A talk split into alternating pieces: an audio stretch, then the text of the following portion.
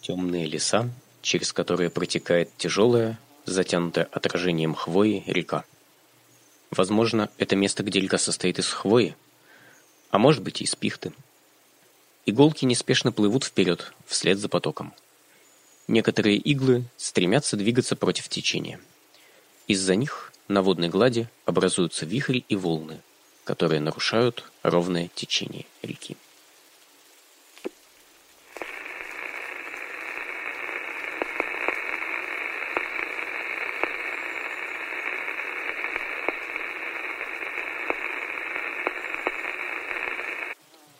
Нечего рассказывать сегодня для местных жителей. Объявления так и не передали из администрации. Эх, а мне так нравится делать объявления для вас.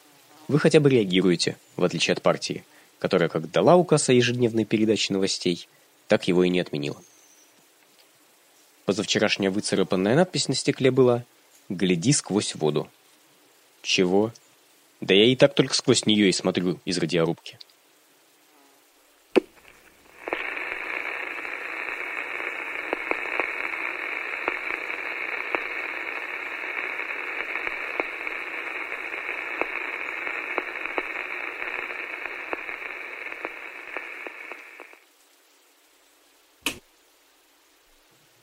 Кто-то хочет послушать про эти места? Ау!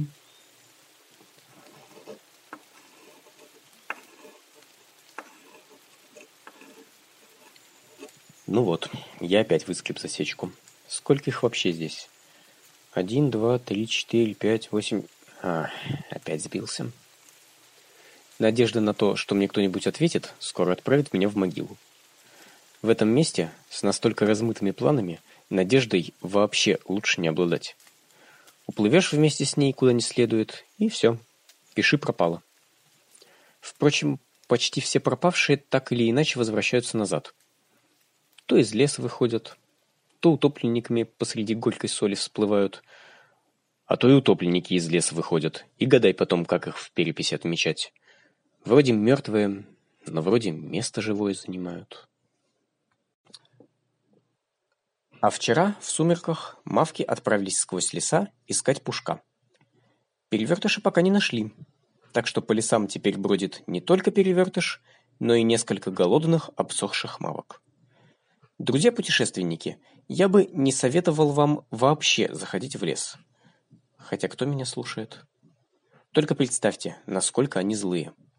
Их кожа исцарапана ветками, глаза пересохли, а чешуя начинает осыпаться. Вот теперь и мне их стало жалко. Может, и неплохо будет, если кто-то их с собой покормит. Но если вам все же надо в лес, то попробуйте отыскать чешую и затеряться среди существ, погибших на русалочьей неделе. По последним сообщениям, бассейн с мавками останется на месте и будет обстроен стеклянным атрюмом.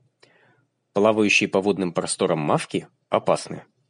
Они могут отыскать старый мусор и запихнуть его владельцу в глотку. Прекрасные водные жительницы еще в прошлом или позапрошлом году, или поза-поза-позапрошлом году, вносили новые предложения председателю горосполкома. Получили в подарок от него набор сачков. Помните, как они наловили целый мешок комаров и выпустили их в здание исполкома? Вот. Не стоит злить мавок. А если уж разозлили, то лучше неделю и не мыться. Через пару месяцев они сбросят хвосты и смогут пожить среди людей. Информацию о том, что мужчинам лучше в мавок не влюбляться, уже не передаю. Вы и так все знаете.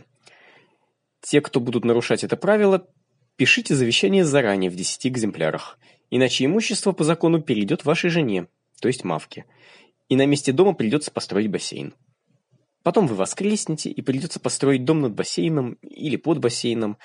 В любом случае удовольствия никакого.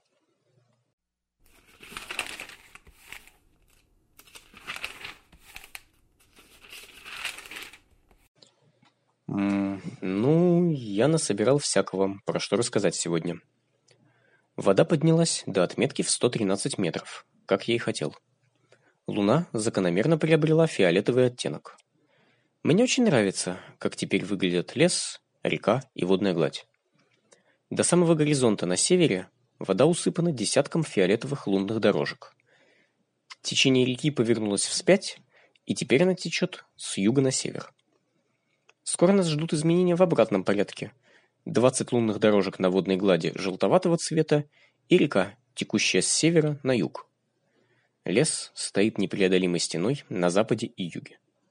Мы до сих пор условно считаем это направление реки север-юг, но не можем подтвердить его без работающего компаса. Все стрелки стабильно указывают на радиорубку.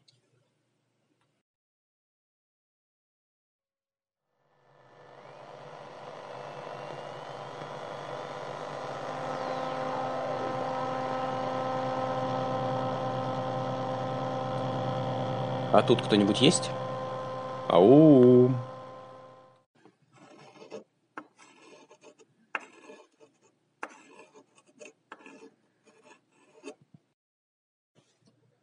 Ладно, еще раз. Вода поднялась до отметки в 112 метров, как я и хотел. Луна закономерно приобрела розовый оттенок. Мне очень нравится, как теперь выглядят лес, река и водная гладь. До самого горизонта на севере вода усыпана пятью розовыми лунными дорожками. Течение реки повернулось вспять, и теперь она течет с юга на северо-восток. Скоро нас ждут изменения в обратном порядке. 20 лунных дорожек на водной глади желтоватого цвета и река, текущая с севера на юг. Лес стоит непреодолимой стеной на западе и юге. Но, может быть, в ближайшее время он вновь совершит свой причудливый танец и переместиться.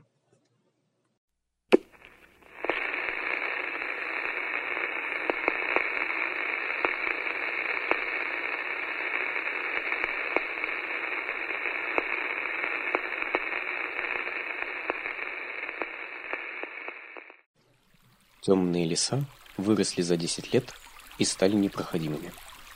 Через них протекает тяжелая, затянутая отражением хвои река. Это место, где река состоит из хвои, а может быть и из пихты. Иголки неспешно плывут прямо перед моим лицом, за стеклом радиорубки. Сегодня заночую на крыше. Буду дразнить пушка. Возможно, завтра не услышимся.